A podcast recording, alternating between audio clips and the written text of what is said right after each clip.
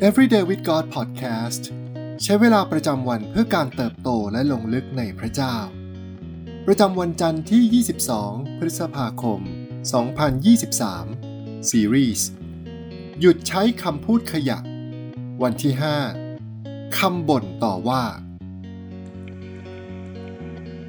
ในพระธรรมอพยพบทที่ 16 ข้อที่ 2-3 บอกกับเราว่า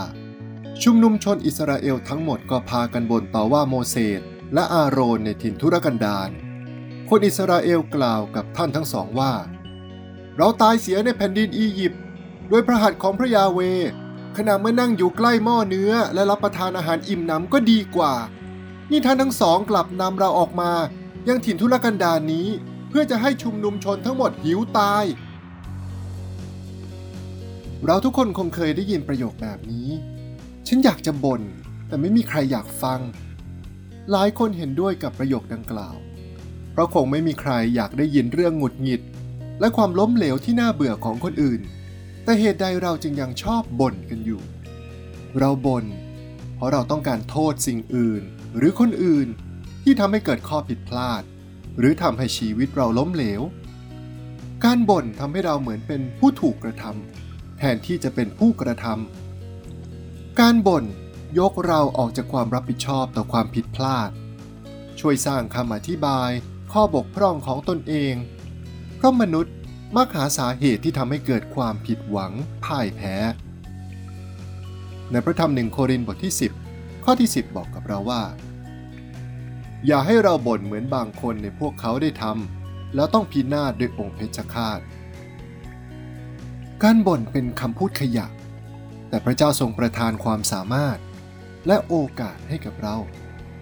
ดังนั้นจึงมีหนทางที่ดีกว่าในการตอบสนอง ต่อพระเมตตาที่มีต่อชีวิตเรา นั่นก็คือหัวใจแห่งการขอบพระคุณ การขอบคุณพระเจ้าเป็นพฤติกรรมที่สามารถเรียนรู้ฝึกฝนได้ การขอบพระคุณคืออุปนิสัยที่เราต้องปลูกฝังในชีวิต หากเราพร้อมจะรับการเปลี่ยนแปลง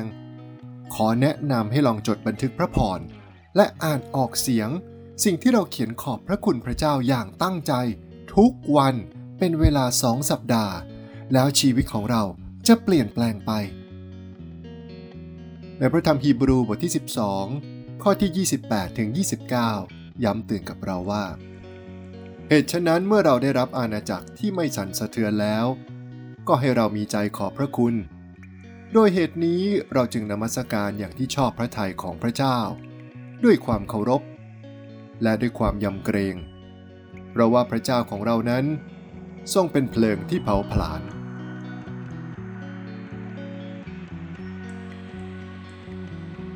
สิ่งที่ต้องไข้ครวญในวันนี้ เวลาใด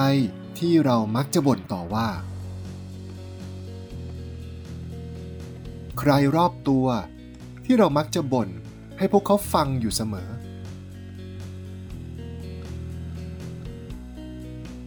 ข้อเสียของการบ่นต่อว่าคืออะไรบ้าง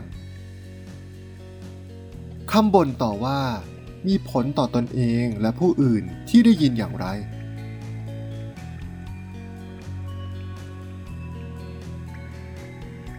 ให้เราอธิษฐานด้วยกันนะครับ พระเจ้าที่รัก ขอทรงให้ปากของเราได้สรรเสริญพระองค์เพียงผู้เดียว ขอทรงช่วยเราในการควบคุมใจและลิ้นของเรา ไม่ให้บ่นต่อว่าสถานการณ์และผู้คน ไม่ว่าในเหตุการณ์ใด เราขอเปลี่ยนคำบ่นเป็นเสียงขอบพระคุณและสรรเสริญ